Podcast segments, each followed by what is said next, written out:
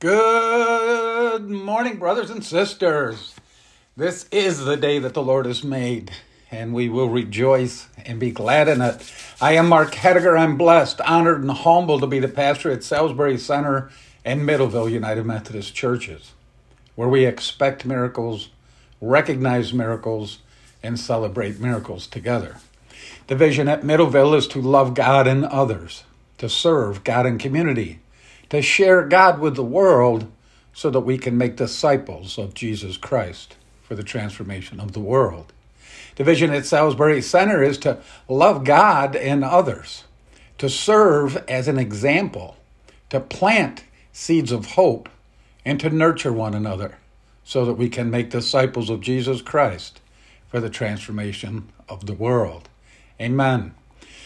Announcements uh, Resurrection Sunday, we are definitely on. Uh, it's a go.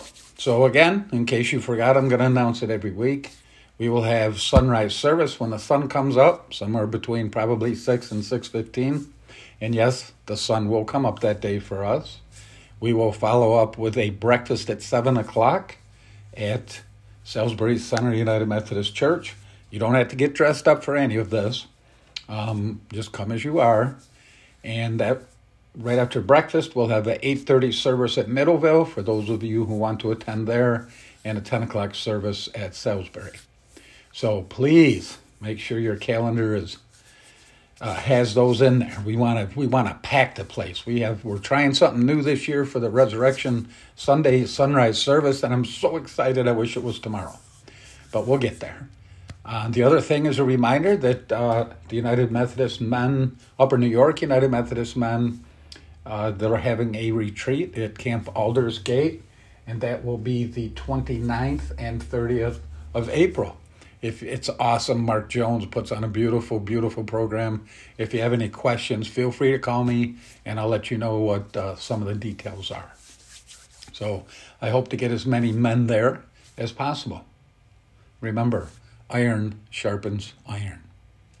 This morning's memory verse comes from Psalm 32 1. Psalm 32 1. It reads, Happy are those whose transgression is forgiven, whose sin is covered. Amen. Let us pray. Father God, you've kept us alive to worship your holy name, and we're gathered here to do that. Thank you for this grace. The psalmist says, I am glad when they said, to, to let us go into the house of the Lord, because in your presence there is hope, strength, joy, and peace to live a worthy life. In your presence there is grace sufficient to see us through our journey in you. Father God, fill us with every good thing in Christ. Renew your love in our hearts and let us live our lives for you. We pray that all our words in this service will glorify you and you will be pleased with your service, our service to you. In Jesus' name, amen. Please join me with the call to worship. Great is the Lord and greatly to be praised. His greatness is unsearchable. One generation shall laud your works to another, and shall declare your mighty acts.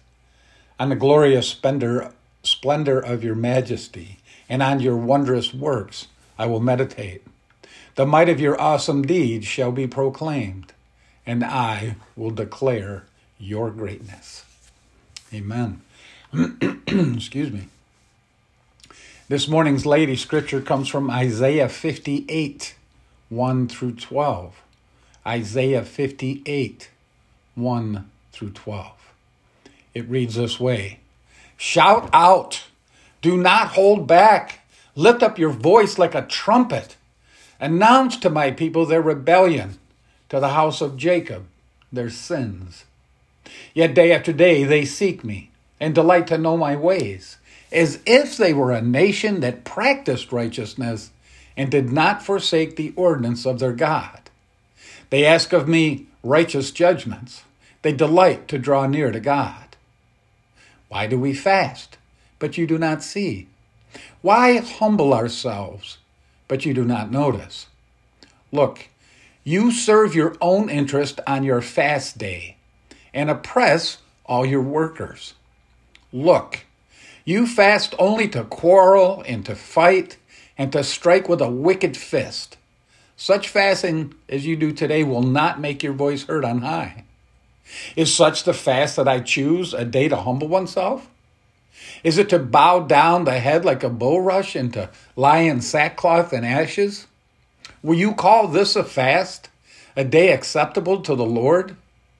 Is not this the fast that I choose? To loose the bonds of injustice, to undo the thongs of the yoke, to let the oppressed go free, and to break every yoke? Is it not to share your bread with the hungry and bring the homeless poor into your house? When you see the naked, to cover them, and not to hide yourself from your own kin? Then your light shall break forth like the dawn, and your healing shall spring up quickly. Your vindicator shall go before you, the glory of the Lord shall be your rear guard. Then you shall call, and the Lord will answer. You will cry for help, and he will say, Here I am. If you remove the yoke from among you, the pointing of the finger, the speaking of evil, if you offer your food to the hungry and satisfy the needs of the afflicted, then your light shall rise in the darkness, and your gloom be like the noonday. The Lord will guide you continually and satisfy your needs in parched places, and make your bones strong. And you shall be like a watered garden, like a spring of water whose waters never fail. Your ancient ruins shall be rebuilt. You shall raise up the foundations of many generations. You shall be called the repairer of the breach, the restorer of streets to live in. This is the word of God for the people of God. Thanks be to God. We turn to our joys and concerns and testimonies. I wish you were here tomorrow. We have a wonderful testimony that's going to be given by one of our parishioners. Um, it's that miracle that we expect, right? We expect miracles, we recognize miracles. That part's already done. Tomorrow we're going to celebrate a miracle, a miracle of healing. Somebody who's been going through a, a cancer scare, um, had there were complications, couldn't do a biopsy the normal way, so had to go into surgery. Uh, quite, you know how it goes, long prolonged, I should say.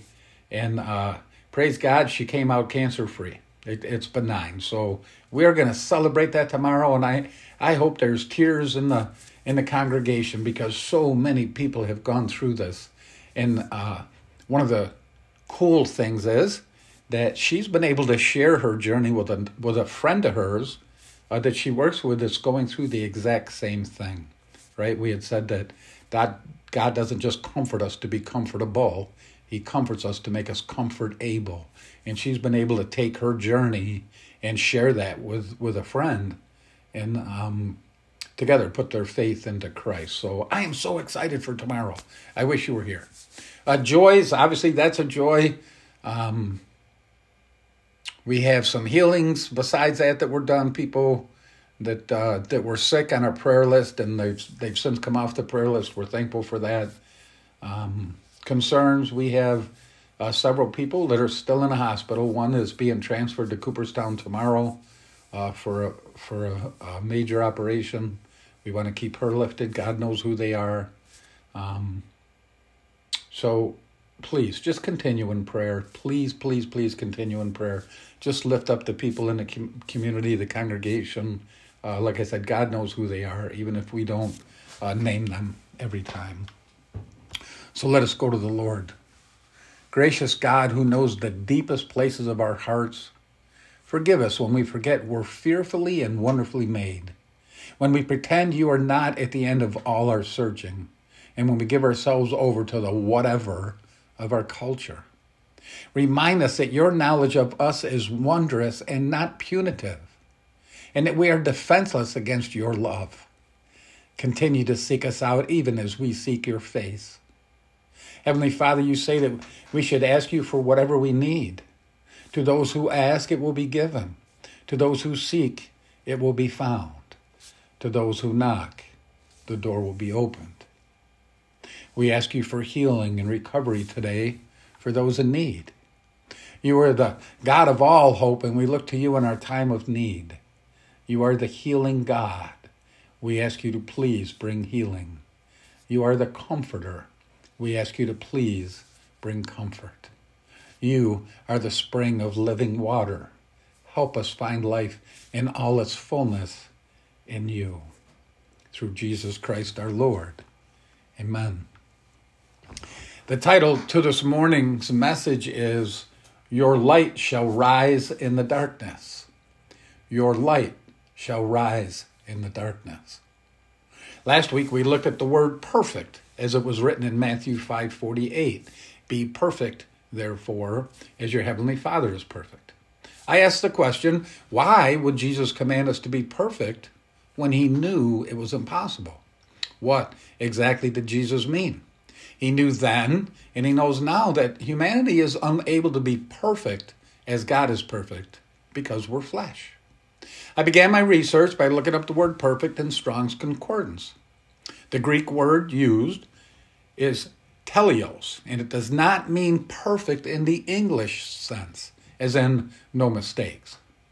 The Concordance translates the word perfect in this scripture as complete in the application of moral character. So, we could correctly read this verse as be complete as your heavenly Father is complete. Jesus is asking that we be complete, that we imitate our Heavenly Father, that we keep moving and growing and doing our best to become more and more like Him, more Christ like. What He's asking for is spiritual maturity, to grow in our faith and to bear the fruit of our faith.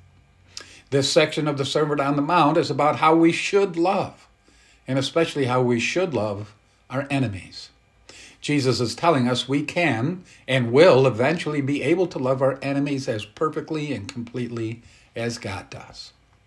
Be perfect, therefore, as your heavenly Father is perfect. Now, this is a perfect segue to our goals during this Lenten season. If you remember, we agreed to spend time uh, preparing our hearts for the resurrection of Christ by making changes in our lives to bring us closer to God, to help us be complete as God is. This is a time to confess our sins and remove things that distract us so we can focus on Jesus and embrace Him with a whole heart, a renewed heart. We said that Lent should be a time of reflection, self analysis, and consideration of what we believe and truly stand for as Christians. We all agreed we should focus on simple living, personal prayer, and fasting to grow closer to God. Billy Graham once said, We are not just called to become Christians, we're called to be Christians. We're not just called to become Christians, we're called to be Christians. We're called to not just talk the talk. We are called to walk the walk of our Christian faith. As we see in today's scripture reading of Isaiah, God had a problem with the Jews' piety and inward disobedience as we read the history of God's people, we see this cycle uh, throughout all the books where they cry out for help, God saves them, then they forget, they go astray, and find themselves in trouble again. And God saves them again, of course. Now, on a side note, I don't know about the rest of you, but my life has pretty much followed that same course that sees, saw faith that sees me strong for a time, for a period, and then some desert time comes into my life, and somehow I, I lean back into the world. I cry out for help like the Jews did. God saves me and helps me back get back on track. Now I don't want to stray. I don't want to spend any time in the desert, but it happens. I'm flesh. I'm human. But what I have learned is the fastest way to get out of the desert is to get back to the basics to read more and to pray more, to do that self analysis and question what my priorities are, to once again identify Christ as my only hope. And may I just say, it certainly helps to have so many brothers and sisters that pray for me and support me. Now, wait a minute. This sounds just like what our objectives are during the Lenten season to lean in closer to God, to try and be more Christ like, and to not only talk the talk, but walk the walk, bearing good fruit in the name of Christ, giving Him all the glory. Well, today's scripture reading condemns the Jews' practice of fasting. They claim to keep the fast, but did not practice peace and justice in their lives. Here we have God condemning them, calling them out on their hypocrisy, much like Jesus did in Matthew 23 27 through 28. Jesus said, Woe to you, scribes and Pharisees, hypocrites! For you are like whitewashed tombs, which on the outside look beautiful, but inside they're full of the bones of the dead and all kinds of filth. So you also on the outside look righteous to others, but inside you are full of hypocrisy and lawlessness. What we see here are people going through the motions. They appear to be obedient when in fact their fruit bears quite the opposite. In Isaiah 58, 6 through 7, we hear God ask his people, Is not this the fast that I choose? To loose the bonds of justice, to undo the thongs of the yoke, to let the oppressed go free, and to break every yoke. Is it not to share your bread with the hungry, and bring the homeless poor into your house? When you see the naked, to cover them, and not to hide yourself from your own kin. Now, God is not saying that fasting is a bad thing, of course.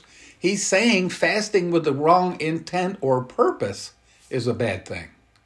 The same way with anything else we do for ourselves or for others to admire, instead of doing it to honor God and give Him the glory. In verses 8 through 9, we hear God promise them what the results of their true fast will be. Then your light shall break forth like the dawn, and your healing shall spring up quickly. Your vindicator shall go before you, the glory of the Lord shall be your rear guard. He continues his promise in verses 9 through 11. Then you shall call, and the Lord will answer. You shall cry for help, and he will say, Here I am. If you remove the yoke from among you, the pointing of the finger, the speaking of the evil. If you offer your food to the hungry and satisfy the needs of the afflicted, then your light shall rise in the darkness and your gloom be like the noonday. The Lord will guide you continually and satisfy your needs in parched places and make your bones strong. And you shall be like a watered garden, like a spring of water whose waters never fail. I don't know about you, but I love the way God makes his promises. God told his people and us that if our fruit is worthy, our light shall rise in the darkness. We heard that before. In Matthew 5 14 through 16, we hear Jesus tell us, You are the light of the world. You are the light of the world. A city built on a hill cannot be hid. No one, after lighting a lamp, puts it under the bushel basket, but on the lampstand, and it gives light to all in the house. In the same way, he said, Let your light shine before others, so that they may see your good works and give glory to your Father in heaven. I'm thinking these words can give us a clear direction during this season of Lent. We're called to let our light shine before others, to bear good fruit, to reflect Christ in all we say and all we do. So, what might that look like? Well, Becky Jenkins from Salisbury Center came up with what I think is a perfect Lenten calendar for us to use as a guide to get closer to God and to be more Christ like. Now, let me say this right away for those of you who are listening at home. If you email me, I will email this calendar to you. Uh, tomorrow I'll be handing them out to everybody in the church and pray that, of course, they're going to to use them. But again, this is a guide for us to get closer to God and to be more Christ like. And it gives us a chance to walk the walk of Christianity. It helps us to avoid being whitewashed tombs as we go about our daily lives. Becky's calendar provides suggestions to be intentional in areas such as reading certain books of the Bible, prayer time, smiling at children, praying for others, complimenting a stranger, encouraging others, donating something to charity, and, and she has many more ideas that are, that are written down. The intent is for us to do as many things as possible on that calendar throughout the week with the goal of showing the light of Christ, focusing on others, lightening the yoke of those in need, and showing others that we are Christians by our love. I believe it's an excellent tool to help us grow internally and externally. It's a perfect addition to our Lenten goal of reflecting on what Christ did for us out of love and then sharing that love with others. It's a chance to grow in our walk with Jesus and teach us to be intentional in our fruit bearing, something that will manifest in our lives far beyond the season of Lent. Ron Hutchcraft said, I must act like Jesus. I need to respond like Jesus. No matter what my circumstances, no matter how I'm being treated, there's no excuse for losing my temper or being harsh or compromising my integrity or acting selfish or flirting with sin, being too busy for people who need me because Jesus has staked his reputation on his ambassador. I believe this calendar will help us. It gives us ideas on how to, quote, remove the yoke from among us, the pointing of the finger, the speaking of evil, to offer our food to the hungry and satisfy the needs of the afflicted, as God calls us to do. And when we trust Him, and then we, we trust Him when He promises us that our light, our light shall rise in the darkness, and our gloom be like the noonday. As Christians, our mission is to make disciples of Jesus Christ for the transformation of the world. Dale Carnegie wrote, You can make more friends in two months by showing interest in others than you can in two years by trying to get others interested in you. Let me say that again from Dale Carnegie. You can make more friends in two months by showing interest in others than you can in two years by trying to get others interested in you. It's not about us, brothers and sisters. We are called to be the light in the world, the light in the darkness. Micah 6 8 reminds us, He has told you, O mortal, what is good. And what does the Lord require of you but to do justice and to love kindness and to walk humbly with your God? Let us take advantage of this season and humble ourselves before the Lord, thanking Him for His sacrifice and bearing fruit worthy of our repentance. Philippians 2 4 challenges us to let each of you look not to your own interests, but to the interests of others. I believe this calendar is a great way of bearing good fruit for the benefit of ourselves and others who desperately need to feel some type of love in this hateful world. Allow me to end today's message with one more quote this one is from Marianne Williamson. She wrote, Success means we go to sleep at night knowing that our talents and abilities were used in a way that served others. Success means we go to sleep at night knowing that our talents and abilities were used in a way that served others. Just let it be so, Lord. My prayer this week is that we all accept the challenge, that calendar challenge, not only during Lent but for the rest of our lives. Let us pray.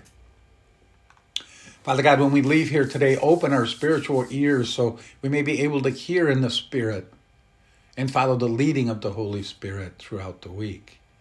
Help us to continue looking up to you every day, even when life does not make sense. Father, we pray that you will not allow the enemy to steal the joy of our salvation that you filled in our hearts. We come against strife and contention that usually crops up when people leave worship meetings in the name of Jesus Christ. Help us to remain humble in everything we do so that your light may shine upon men through us. May we become useful vessels that bring glory to your name. Help us to continue fixing our gaze on Jesus, the author and finisher of our faith. We pray all this in Jesus' name. Amen we move. Uh, oh, I'm sorry. Let me read this first. When we realize how much we've received from a loving God, our gratitude pours forth in eagerness to share the good news with the world. Our offerings help us to share Christ's love in our communities. We move to the offering, and as you can tell, I'm excited. I'm always excited uh, to get to this part, whether it's over the internet or in person. I am so excited about the obedience of, of the Christians that hear this message, that, that come to church. I thank you from the bottom of my heart. They are making such a difference in the community. I know the family whose house burnt down uh, there's going to be a, a benefit for them at Hilltop Fire Department, and uh, the Salisbury Church is donating uh, gift cards to the family to help them through these times.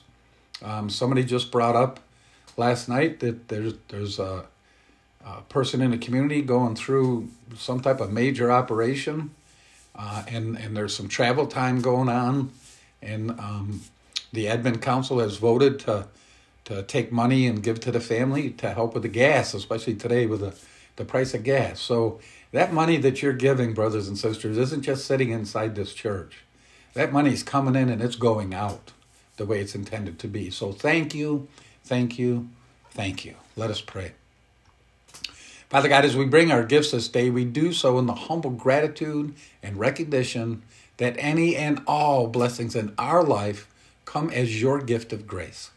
We pray all this in the name of your greatest gift, Jesus our Redeemer. Amen. As we go out and share the good news this week, may we keep God's word on our lips and in our hearts. May we meet both friends and enemies with the same forgiveness and grace our Lord shows us. And now receive the benediction. May the love of God be the passion in your heart, and the joy of God be your strength when times are hard.